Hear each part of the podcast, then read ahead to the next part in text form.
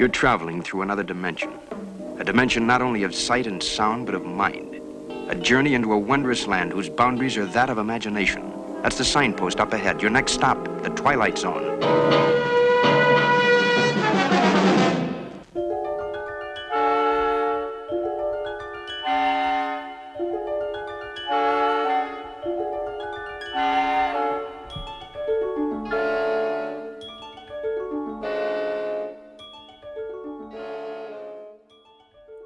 Brief history lesson before we enter the Twilight Zone tonight.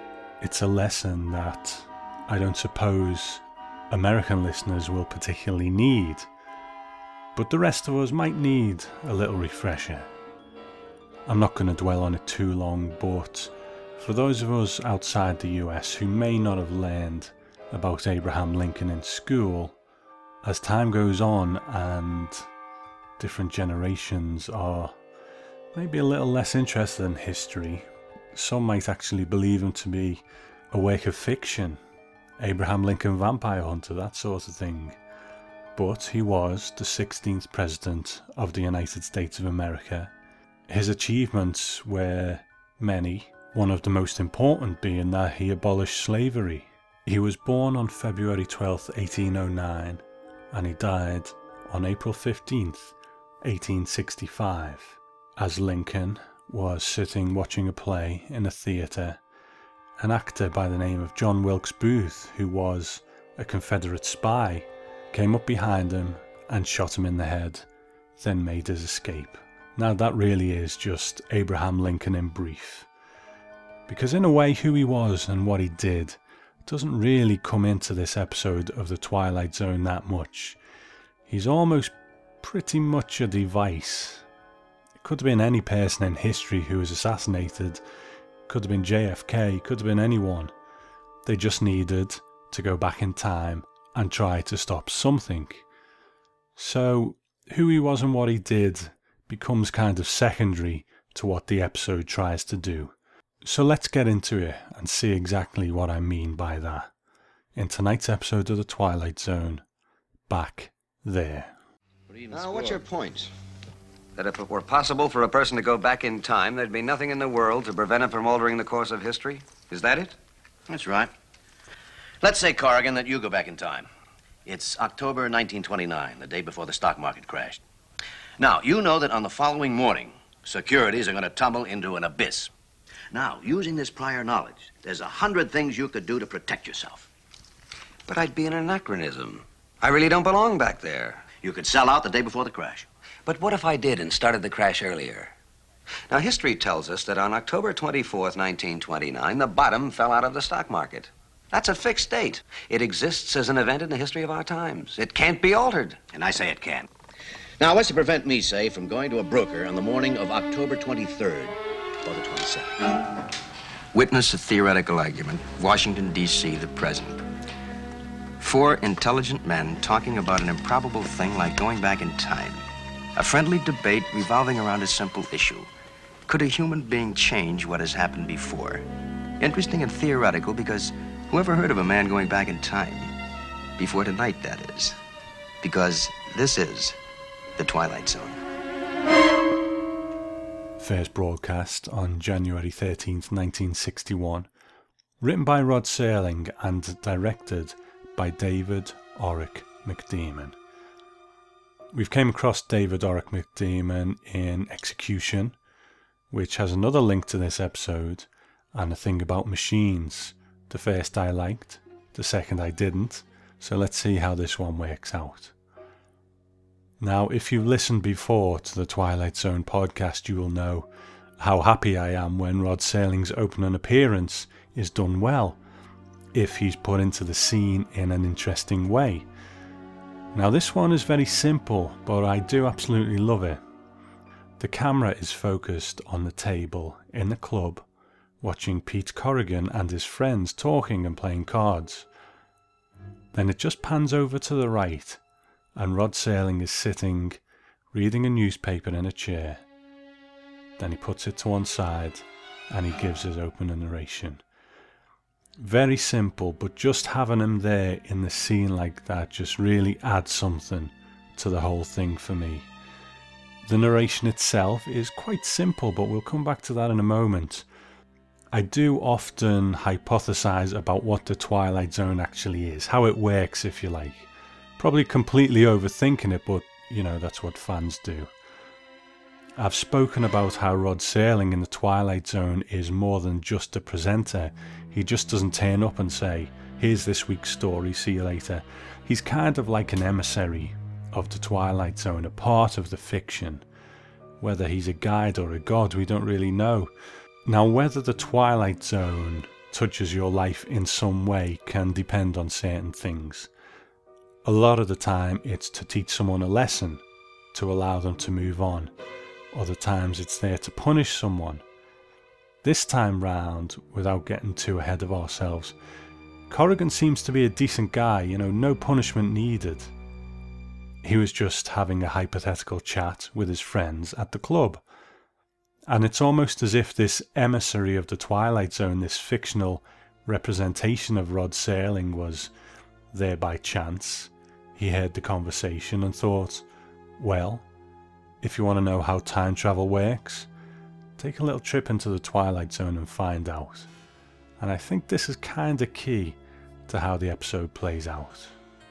Now, Martin Grams Jr., in Unlocking the Door to a Television Classic, documents that Rod Serling originally conceived of this as an hour long teleplay. It was offered to the Armstrong Circle Theatre because that was the only hour long anthology series on TV at the time. But they weren't interested in it, and the sponsors for the Twilight Zone weren't willing to expand their half hour time slot. So Rod Serling resorted to shortening the script and making a regular Twilight Zone episode. Now, Martin Grams Jr. also includes a letter that was sent to Rod Serling from a guy called Mignon McLaughlin, and it was sent on April 10th, 1959. Now, I'm not sure whether this actually was the um, the catalyst for Serling's version of the story or not, but he wrote, Dear Rod, I've thought up a play idea which Reggie Rose seems to think might be suitable for the new series you're doing. We open with Lincoln attending Ford's Theatre. John Wilkes Booth takes a shot at him and either misses him altogether or only wounds him superficially. Lincoln then goes on to face his bitter foes in the North and South, the hostile press, all the problems of Reconstruction. As defeat piles upon defeat and mess upon mess, his mighty spirit is all but crushed. Then one night he is called on by an unearthly visitor, who offers him a chance to go not ahead but backwards in time, to be shot and killed that night by Booth.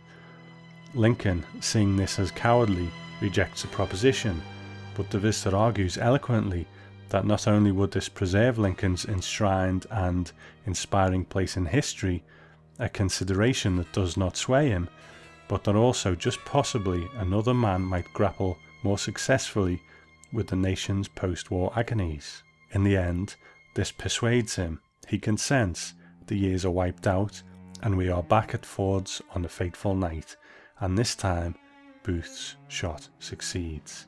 I have a thing about period stuff, so I don't want to write it myself, but I hope that perhaps you'll do it or farm it out to someone. In any case, best wishes. Now that is interesting because on the last Twilight Zone podcast, I played you two radio plays. Both of them were people going back and trying to save Lincoln, and so is this episode of the Twilight Zone. But that was one where it was sort of an alternate reality, and it was about Lincoln making that decision himself, so a little different.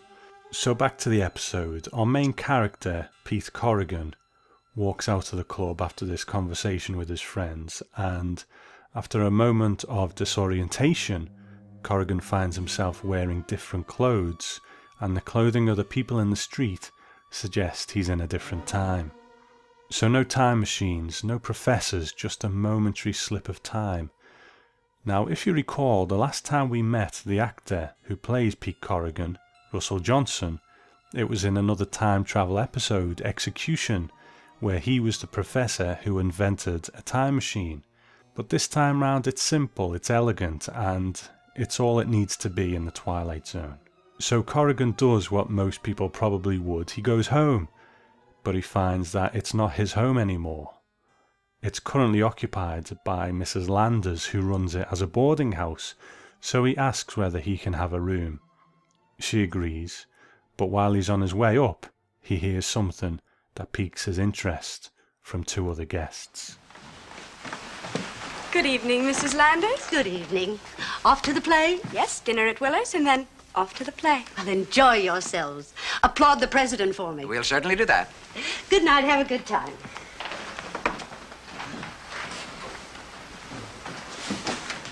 What did you say? Well, what did I say? To the officer. You said something to him. She just said something to you about the president. She told me to applaud him. Where might your sympathies lie? Yes, young man. Which army were you in? Well, I was in the Army of the Republic, of course. Well, then why make such a thing of applauding President Lincoln? It's his due, we figure. That and everything else, God bless him. You're going to a play tonight? We may or may not, depending on when my husband makes up his mind to call a carriage to get us to the theater and to dinner. What theater? What play? Well, Ford's Theater, of course. Ford's Theater. Ford's Theater. Are you all right? I mean, are you feeling all right? What's the name of the play? I beg your pardon. The play, the one you're going to tonight at Ford's Theater. What's it called? It's called Our American Cousin. Our American Cousin. And Lincoln's going to be there. And it's April 14th, 1865, isn't it? So Corrigan knows where he is, he knows when he is, and he knows what happens on this date in history. The question is, what's he going to do about it? Well, without hesitation, he races to Ford's Theatre and he's obviously decided he's going to save President Lincoln. And Russell Johnson has decided that he's going to dial his performance up to 11. More about that later on. So, banging on the door to the theatre only manages to get Corrigan arrested for his troubles. So he goes to his cell, and then a fellow named Jonathan Wellington comes to the police station. Wellington, Sergeant. Jonathan Wellington. And what can we do for you, Mr. Wellington? Uh, that man you just had incarcerated, uh, Mr. Corrigan, I believe you said his name was? Drunk, sir. That's probably what he is. Drunk or, or perhaps ill. I wonder if he might be remanded in my custody. He might well be a war veteran. I'd hate to see him placed in jail. You say you want us to remand him in your custody? Precisely. I'll be fully responsible for him. I think perhaps I might be able to help him. All right, sir, if that's the way you'd like it. Wellington is played by an actor called John Lasell, and there's nothing of particular note on his resume. He played four different roles in the television series The Fugitive. He had an ongoing role in the supernatural soap opera Dark Shadows as Dr. Pete Guthrie. I guess the only other thing of note to us is that he was in an episode of The Night Gallery as Colonel Hawes in Little Girl Lost. So he so I guess he is one of those working character actors who just did a bit of everything. Who are you, anyway? The moment I'm your benefactor. Apparently, your only friend.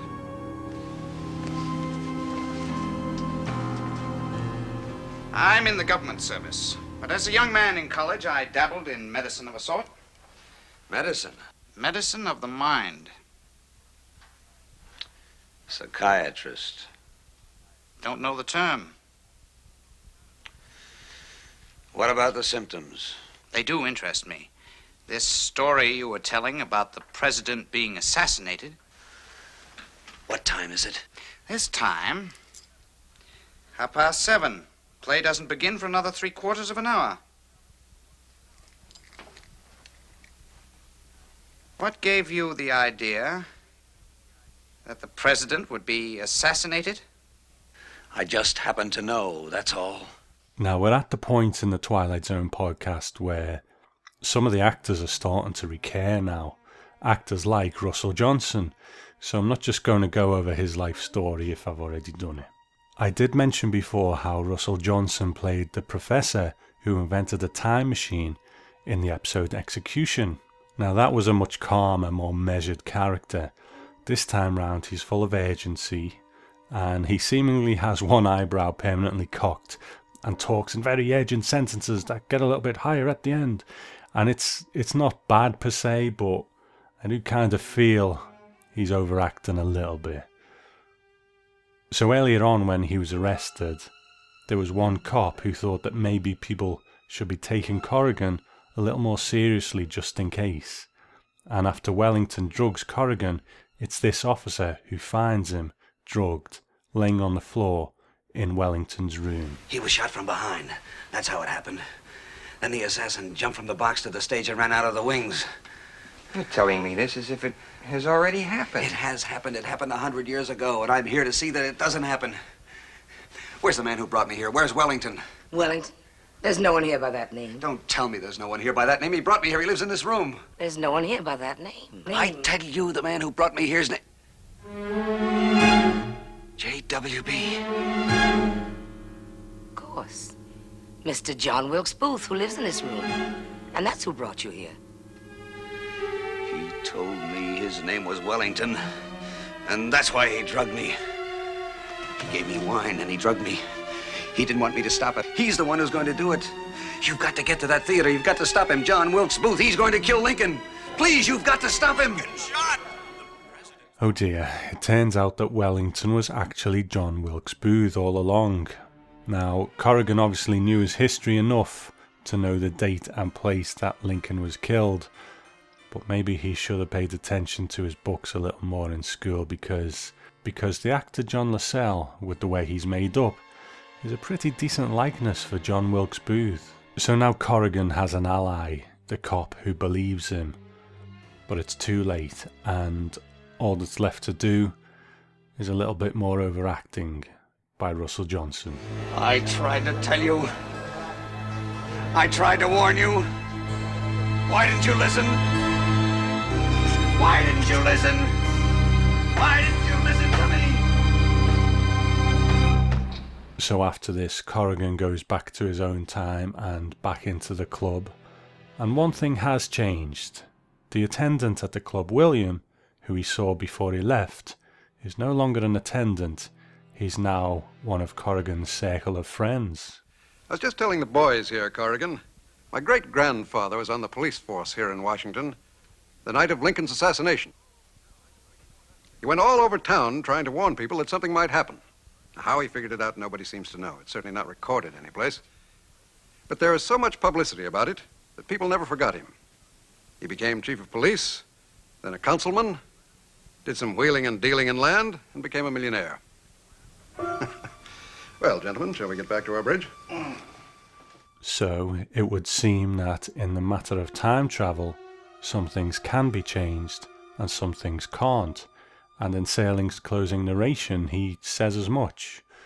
The threads of history are tightly woven, but there are small fragments of the tapestry that can be altered.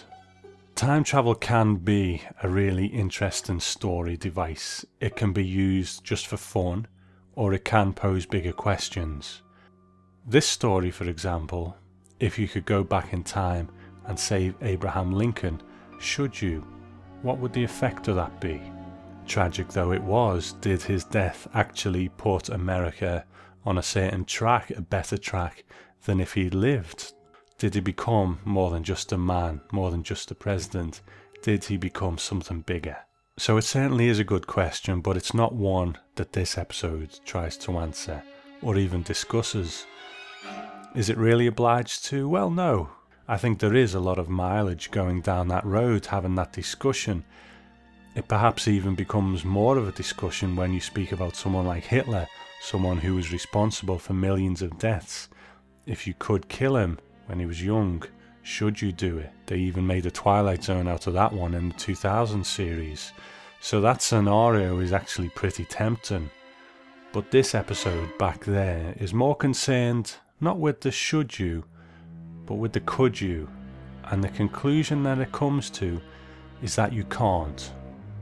Well, maybe just a little bit. Douglas Brody wrote in Rod Serling and the Twilight Zone, the 50th anniversary tribute, that time travel stories tend to fall into two categories.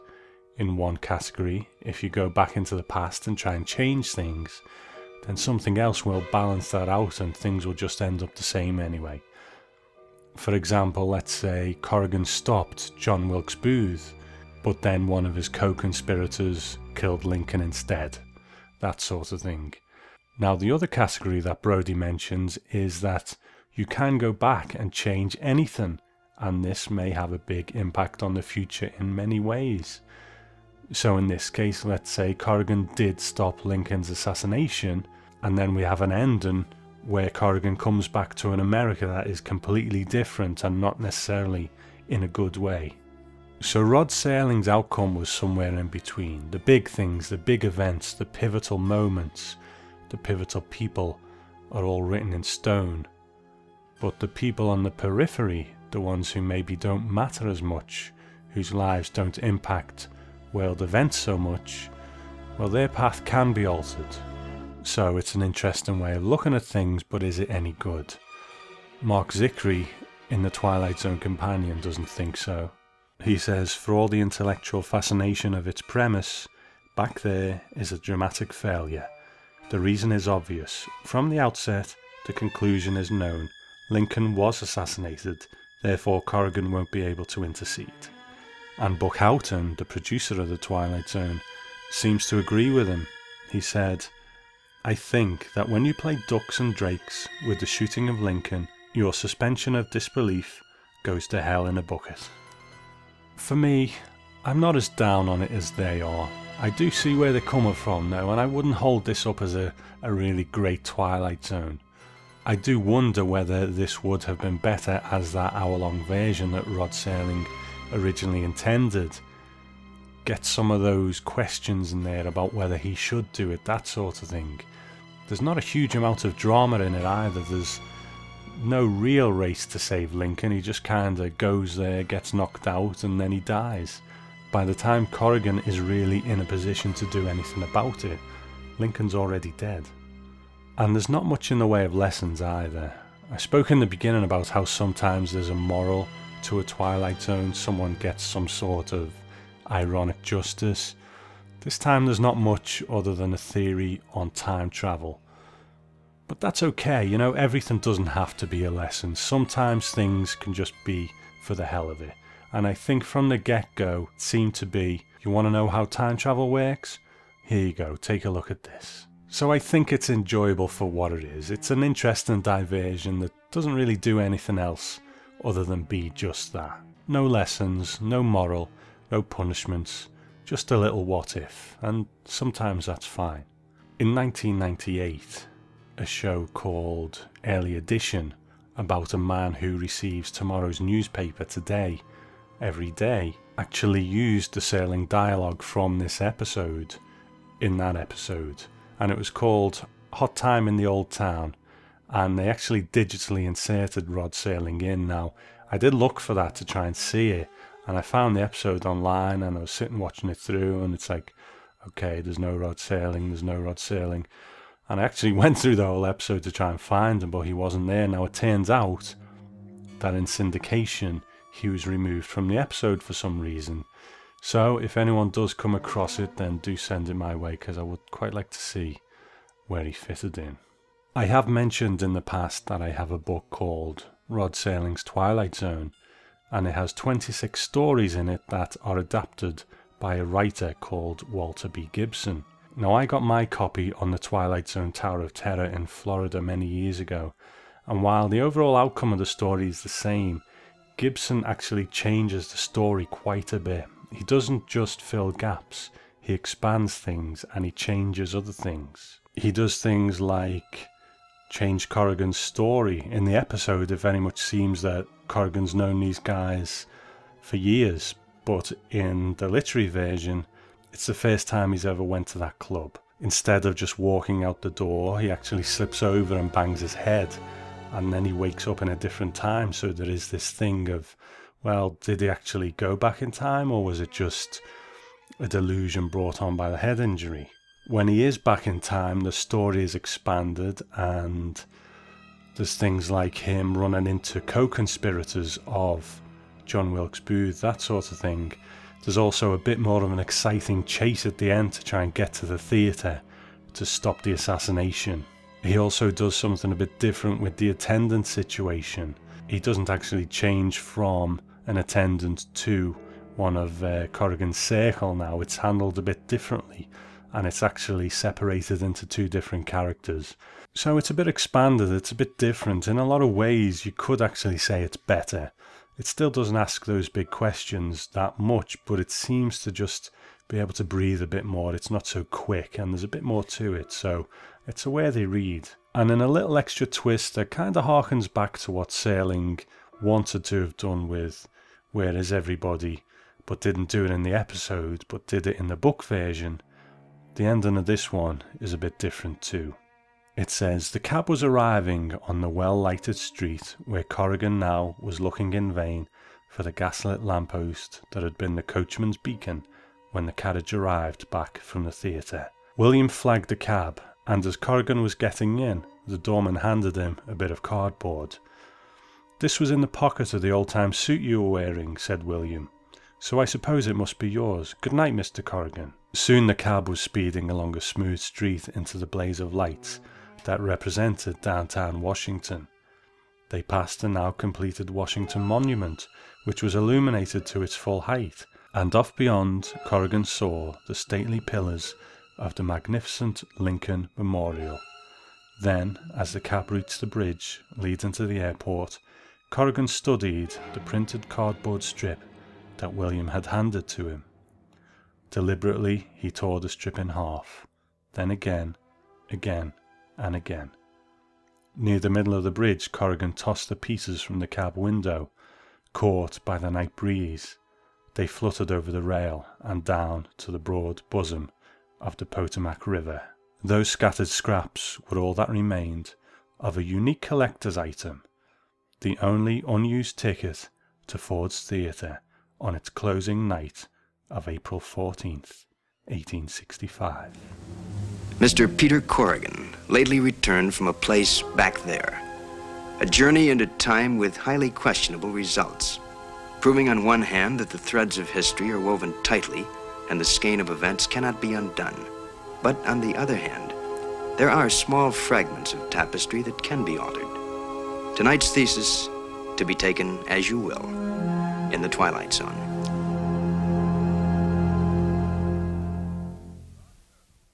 Now, usually when I get emails and things from people, I read the ones out that are about an episode, giving their insights and things into into episodes. And I do get a few just saying great job on the podcast, which I always appreciate. Now, I don't tend to read those out much because it seems a little um, self-serving, but the last episode about the story of Dust, I got a few nice messages on that, and I think, you know, I'm going to share these because it was a bit of a special episode. I got this one from Mark, and he says, Great job on the episode The Town Has Turned to Dust. Probably the single best step of any podcast I've ever listened to. Hopefully, someone will nominate you for one of the audio awards. Well, thank you, Mark. That's really kind of you. And I also got one from a gentleman who's contacted us before as well, a gentleman by the name of Gus. And he said, Tom, I had to send you a note congratulating you on the wonderful Story of Dust episode of the Twilight Zone podcast. Thank you sincerely for putting together such an important and comprehensive program. The historical and literary importance of the story of Dust is one that was in danger of being forgotten in the modern mass media maelstrom. I applaud you for rescuing it and bringing it back into the ether. Perhaps someday we will see yet another chapter in the evolution of Serling's cautionary tale. Quite possibly, quite possibly. Thank you, Gus, I appreciate that. A long-time friend of the show, Sydney, sent a message saying, Listening to your podcast on dust, and I'm so glad that you included Emmett Till in it. So sad and tragic. And I commented that it's a story that's not as well known here in England as it was in the US, and she said it's very well known over there, often referred to in discussions on racism, and she'd seen the open casket photos before and found them to be heartbreaking. Absolutely, I agree with that. Thank you, Sydney.